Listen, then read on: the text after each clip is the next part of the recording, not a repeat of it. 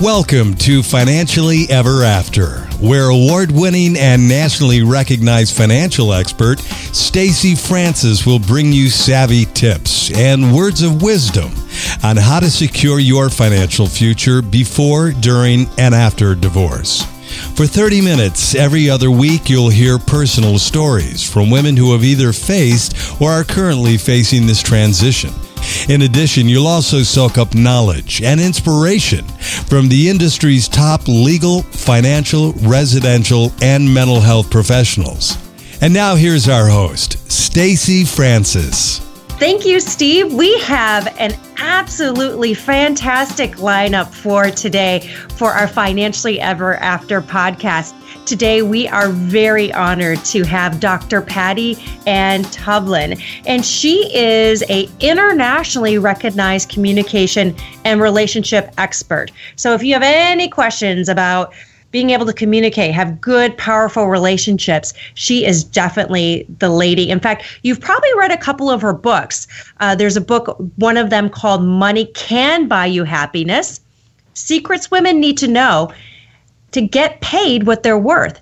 Another book that she put out there that has been phenomenally successful is Not Tonight, Dear. I've got a business to run. I love the title of that. I love the title of that. She's been featured on you know nearly all of the the TV networks ABC, NBC, CBS, Fox. She has been in many print uh, organizations, print publications too and received a prestigious award that I just want to brag a little bit about. It's a leadership re- award from the Women's Center. And it's the Women's Center 29th Annual Leadership Conference. And other dignitaries who received this were Mrs. Colin Powell. So you are definitely in very good hands today. And again, I just want to say a great big welcome to you, Dr. Patty Ann. It's great to have you here. Thank you so much, Stacy. And I am so delighted to be on this call with all your fabulous listeners today. Wonderful. And we're going to just dive in if you're up for that. And this is a big question you may not have ever third, really thought about, but what is your earliest memory uh, about money? Do you have any significant, you know, memories or feelings or or attitudes you feel like were shaped from your experience when you were younger? Okay, so that's a great question. And I'm like every other listener on the call, where our early childhood absolutely unequivocally shaped our attitude towards money, whether we're aware of it or not. So, my personal experience with money is, and you're going to laugh when I say this, Stacy, but I, in fact, don't remember my mother or my parents ever talking about money. And I'm going to say, uh, it's very interesting. And yet we didn't have it, and I didn't know that. Now, this was the days, not to date myself, but this was long before the, um, you know, reality TV show, The Real Housewives of Beverly Hills or Keeping Up with the Kardashians. So we only knew what surrounded us. So mm-hmm. we were all in the same socioeconomic situation, which quite frankly was very low. Now, what happened was my mom was widowed at 36 with five young children.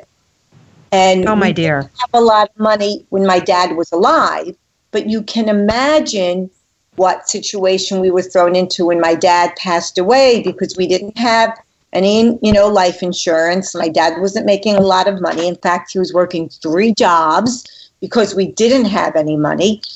So money was not something that I heard my parents talk about. And as my when I became an adult, I asked my mom about, you know, gee, I meet so many people today, and that their memory is of their parents fighting about money. And she said, what was the point of fighting about something that we had that we didn't have anything to fight over? But I will tell you an interesting story. So I'll fast forward into my young adulthood. And my boyfriend at the time, who is now my husband, is driving through my neighborhood in Brooklyn, New York, back when it was the real Brooklyn, mm-hmm. not she Brooklyn. And he was with a friend of his. He went to one of the military academies, and he was with a friend of his from the deep south of Alabama. Mm. And his friend was driving through the neighborhood looking up at the abandoned apartment buildings in absolute shock and awe. And then during the conversation, I said something about, well, growing up middle class. And my husband looked at me, at the boyfriend at the time, and said, What are you talking about? You didn't grow up middle class. I said, Of course I did.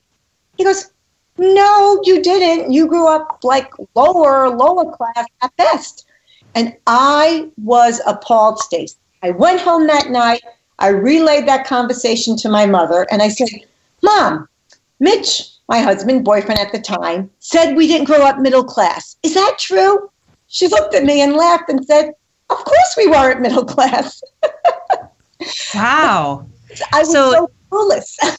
all of a sudden having aha moment. But tell me, you know, did you ever worry about money back then, or did you just feel comfortable, feel secure? Because you do hear of individuals, you know, that might have been even upper class, still feeling like they were going to be living on the streets. Did you feel pretty comfortable?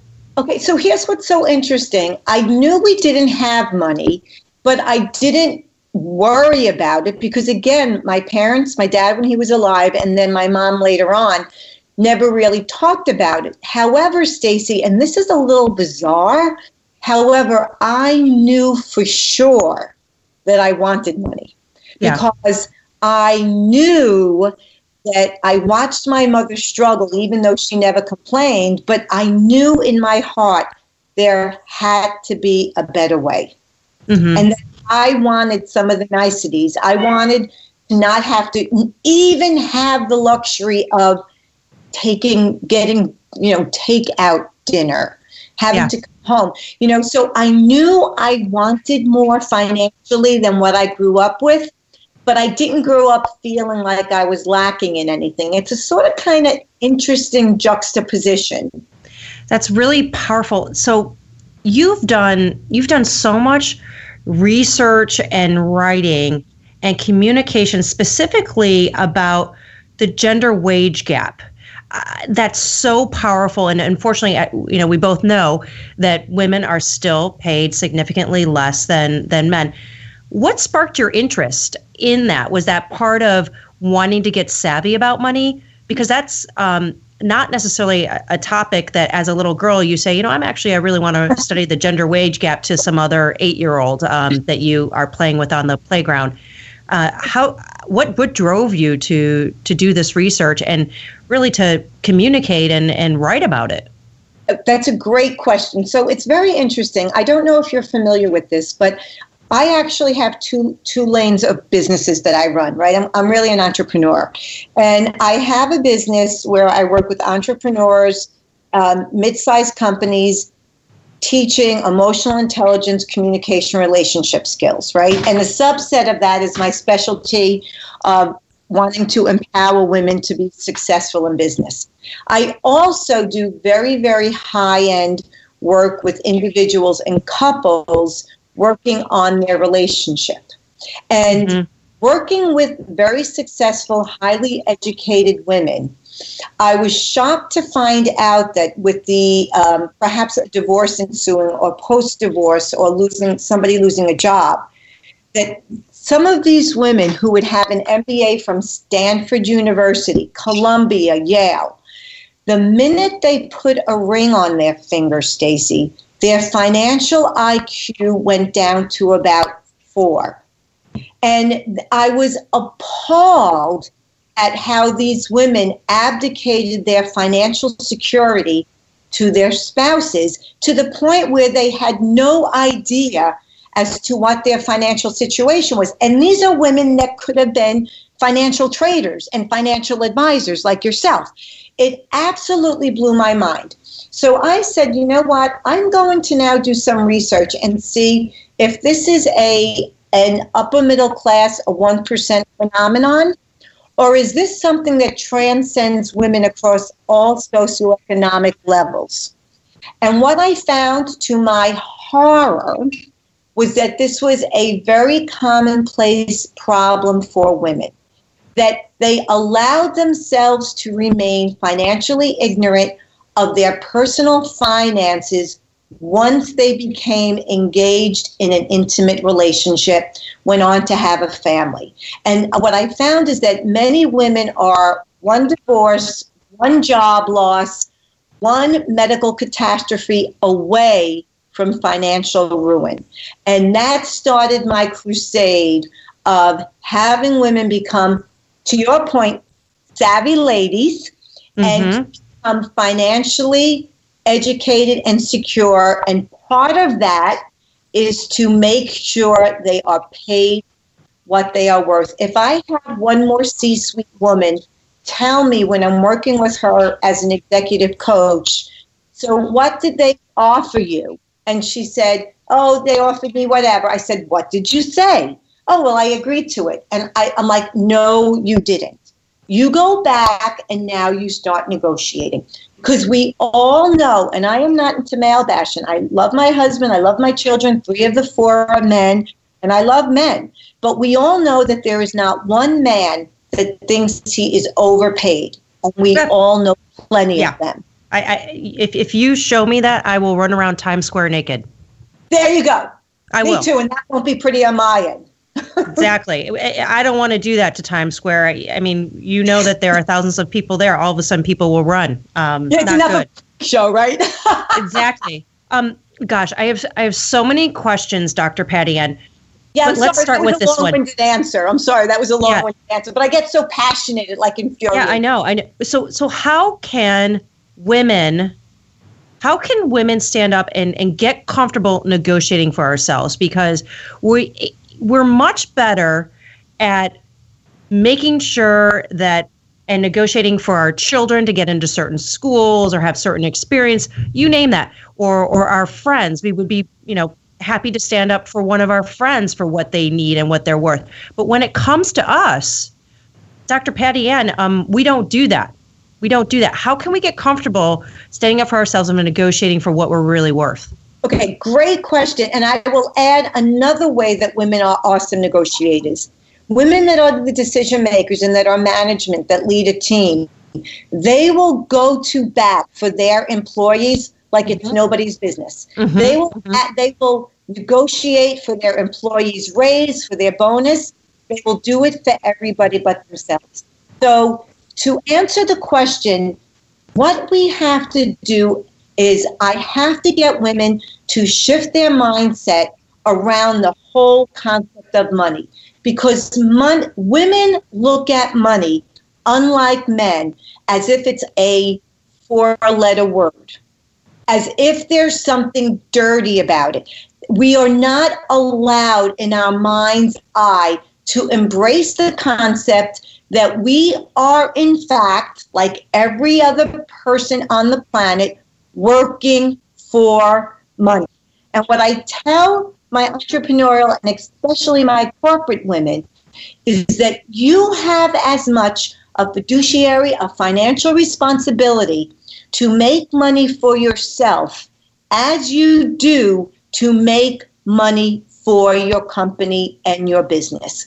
So it so the first step is to get women to shift their mindset from a negative attitude about, oh, it's just money, or oh, it's a couple of dollars, or oh, I'd rather have flexibility, or oh, what, you know, all the oh, it's not a big deal to I am worth it and I want to embrace money because that is what I am worth. So it starts with the mindset shift from having a negative to a positive attitude about money. And, and as an aside, Stacy, the title of my book, Money Can Buy You Happiness Secrets Women Need to Know to Get Paid What They're Worth. Now, someone like Barbara Corcoran, who wrote the testimonial for it, loved it right away. I will tell you, I got so much hate mail from people telling me, Dr. Patty Ann, you're a clinical psychologist and you think money can buy you happiness, you clearly don't know anything about happiness. Well, first of all, did you read the whole title? Did you read the book? But I will tell you that money will make you happy from the perspective of it will give you opportunities that you would otherwise not have, and mm-hmm. it will give you choices that will make your life easier. And women are women get into this whole I want to make the world a better place. We go into help helping professions that we all know are notoriously underpaid, teachers, nurses, etc. And what I tell people is go out there, make a lot of money, and guess what? You can start a foundation like you did, Stacy, or a program that helps plenty of women and helps make the world a better place. But nothing good comes from you struggling and being stressed out because you don't have enough money because you do not advocate for yourself. You know, it's so interesting, Dr. Patty Ann. I was given that same advice at one of the most pivotal pivotal moments of my life where I was choosing to either become a MSW, master's in mm-hmm. social work, and go down that route, or become a financial planner. What was driving me was to be able to help women like my grandmother who stayed in an abusive marriage, who who dealt with that abuse her whole life and never left because of her being over time battered not only physically but emotionally and she never left because she never thought she could do it on her own. So i was looking at these two paths because i'll be honest i live my life every day to make sure that doesn't happen to someone again. Mm-hmm. and i ended up choosing the financial advisor route to help women get strong and smart about their money. And there was a big reason for that because I know I could make a ton of money as a financial advisor. And I could use that money then also to make change through charity. And unfortunately, so many of us women, we we sell ourselves short with the value of our time and, and what we can do. I, I want to jump to something that you talked about before, though, because I want to make sure that in this time we have together that we talk about it. Why do women who are extremely educated, um, that maybe even have a, an MBA or degree in finance, become financially stupid when they get married? Dr. Patty Ann, I mean, I, am I'm, I'm still grappling my, my head around it, um, and it's something that that seems to happen in almost all marriages. It's mind-boggling, isn't it? It's absolutely mind-boggling, and it, and and the answer, Stacy, goes back to what I referenced earlier about when we put a ring on our finger. But in fairness to women, let me give a little bit more um, insight into what's happening. We are all a product of our cultural environment. Okay, so as far as we've come, we all know we have so far to go for women. All right. And um, what happens for even today, if you went to the playground and you saw little boys and little girls, chances are the little girls want to be the cheerleader and the little boys want to be the ball player. And we fall into stereotypes of good girl behavior versus good boy behavior. So, girls to this day, we know this from negotiation research. When a woman goes to negotiate, she has to be careful that she doesn't come across as aggressive when she's being assertive. Whereas a man can be either one and it's okay, he's a guy. And research has shown this is absolutely amazing, Stacy, and I talk about this in the book in a, my book. Research did they did um, they gave a script to both men and women to negotiate. The same exact script. And they had the men and women go and negotiate. And here's the results. The people that they were negotiating with found that they gave both the men and the women the raise but they found that they felt that the woman was too aggressive too strong a little catty but the man was right on the money. Unintended same exact script. So what's happening is that we have an unconscious bias, and women ourselves are a product of this. So we're raised to wait your turn, wait in line, don't interrupt, don't push. Whereas if boys do that, they're a knock off the old block. For example, we know that women are interrupted more than men, right? And men interrupt women. And women allowed themselves to not be heard. So when we become grown up and we be, be, get married, there's that stereotype, which I can't believe still exists. When we grow up, we're going to find Prince Charming who will take care of us financially, and we will never again have to worry our pretty little head about money. And even if we said that to a woman, consciously they would say no. Unconsciously, that cultural and societal message is there, and that helps explain how a woman with an MBA from the Kellogg School of Business 10 years into her marriage doesn't know what her financial statement looks like. Does that answer mm-hmm. your question? Yeah, and and how does this uh, impact women who are going through divorce? Well, first of all, they're shocked when they realize wh- what money they have or don't have. Mm-hmm. That's the first thing. It becomes a surprise. It becomes because they don't quite know. And I'll tell you one of the first questions I will ask women if I'm working with them in my interpersonal practice First question Is your name on the house? They look at me like, mm-hmm. huh? Like, you know, I, I, I assume, well, you know what is, they say about assumptions? Find out. Do you exactly.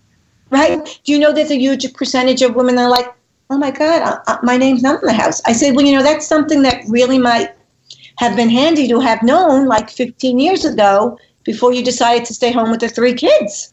So women are shocked when they end up going to, they don't know where the money is, they don't know where the finances is. And what blows my, I'm not saying that I'm thinking fast, so I just shift gears. I'm not saying that you have to do the financial investment if you feel that your spouse is better at it. For example, I, I have four children, right? My husband and I, I absolutely have a division of labor. It's how you get things done, especially as a working mom, right?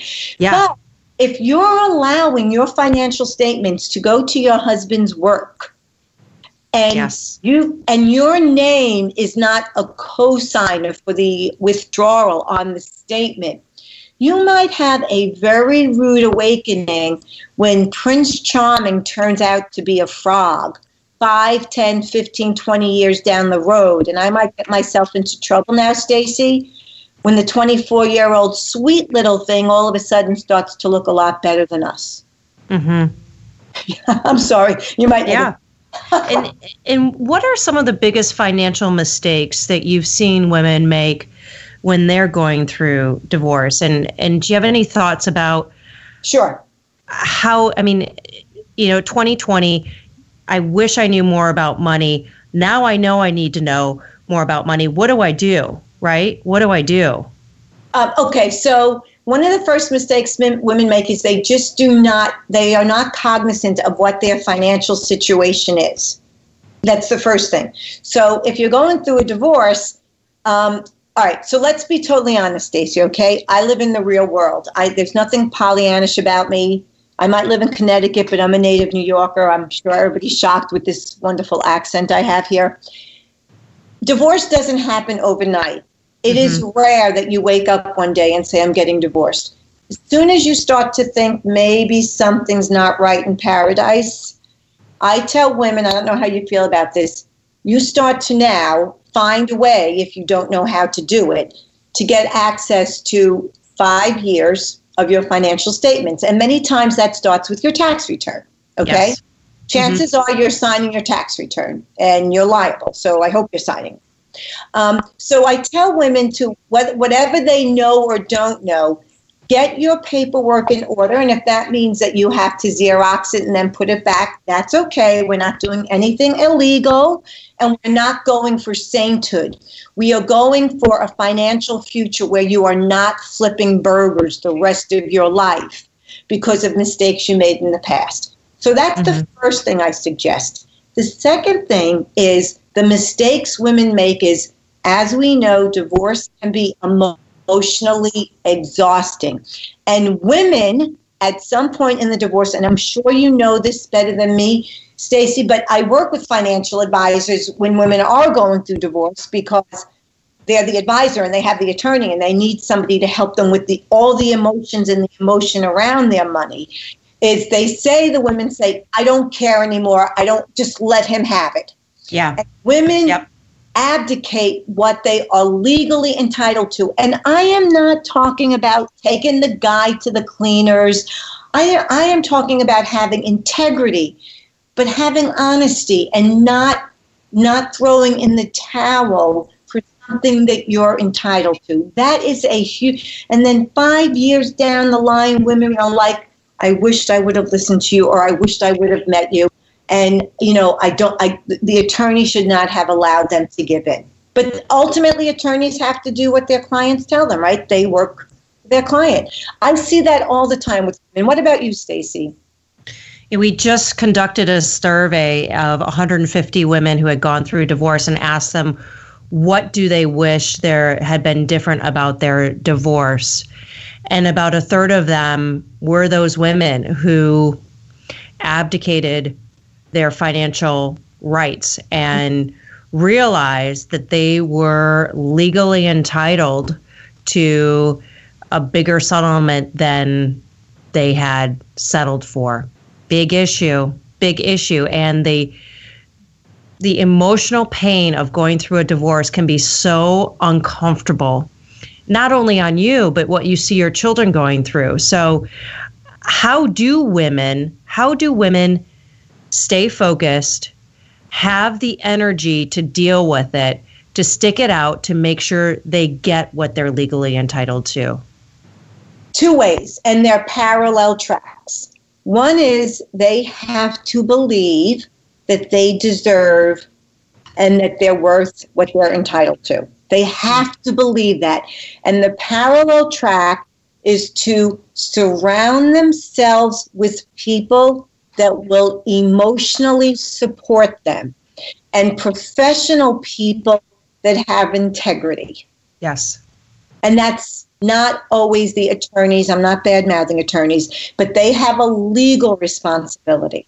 I'm talking about a financial advisor and a money coach, somebody that has their emotional and financial back to do the right thing, not to screw the other person, okay, but to do the right thing.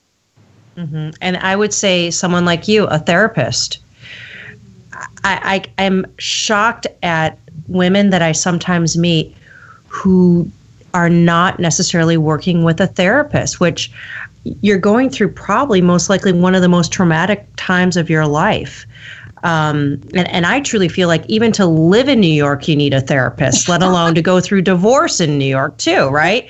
I agree. Um, and what's interesting is for me, like I do a lot of collaborative divorce, I do money coaching, and I do therapy. So I'm sort of kind of like I encompass all the needs other than the legal need, which they need the attorney for, and the financial investment, which they absolutely need you, Stacy, for.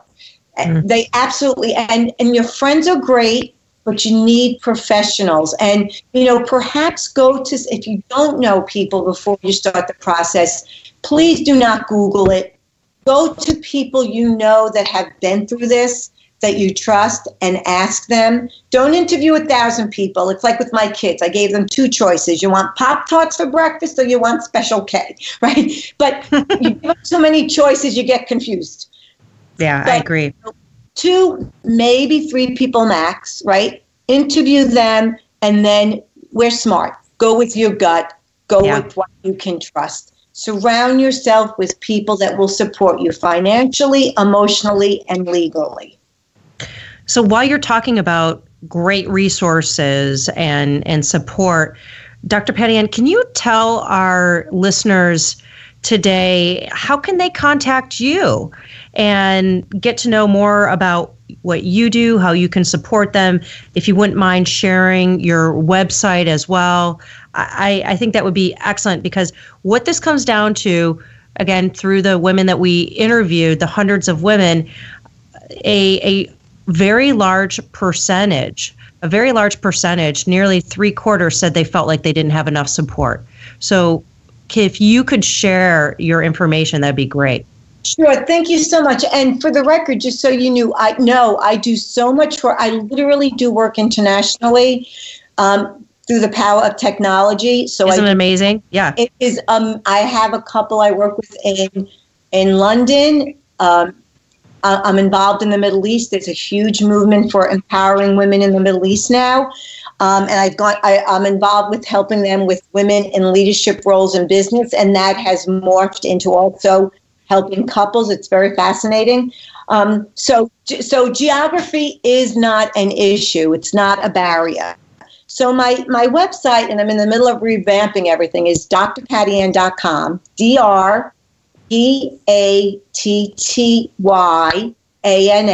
Dot com, and that usually speaks to my relationship work. Um, I have a great newsletter for people with, with for couples with that word called drpattyann.com slash newsletter. People can go online, sign up for it's a complimentary newsletter. It shows all my radio, my TV, my blogs. It's a wealth of complimentary information, and you can learn how to learn more about me and see how I could help you. And then for my relationship work as an emotional intelligence expert and someone that teaches emotional skills, emotional intelligence, passionate about helping women succeed is relationshiptoolbox.com. You can go on there and then you can also sign up for my newsletter. So, and if you Google my name, I'm honestly, um, Stacy, I'm, I'm all over the internet. So I know you are absolutely all over. And, and I love the name of Relationship Toolbox. Who doesn't need a, a toolbox to deal right. with their relationships, right? Right. My gosh. For, so for business, it's it's for, for business. The concept is relationship tools that drive the bottom line, because we all know from Stephen Covey, all success begins with relationships. And and what I'm what's very very much prevalent today that I'm being tapped into for major companies, especially tech. We know what's going on with tech, is to helping them with the women. Because if you know we're 50% of the population, we hold up half the sky. If you do not know how to treat us as employees and to hire us and retain us and include us, you will not be competitive. So yeah. you do not have the luxury of ignoring us anymore, which is sort of kind of cool. I love it. I love it. Dr. Patty Ann, I cannot thank you enough for spending time with us here and sharing how people can reach out to you. If anyone would like to find out a little bit more about what we do here at Francis Financial, we are working with the half of the population holding up the sky, women like you. And our specialty is essentially wealth planning and divorce financial planning. And we are dedicated to helping women through transitions. And that might be a divorce, unfortunately, a loss of a spouse, or sudden wealth, which can be actually very frightening and scary all as well. So, if you'd like to learn a little bit more about us, uh, you can visit our website www.francisfinancial.com. And most importantly, looking forward to chatting with you again next Tuesday financially ever after. We are here coming to you every other week for 30 minutes of the information you need to soak up to make good decisions about your financial future, both before, during, and after divorce.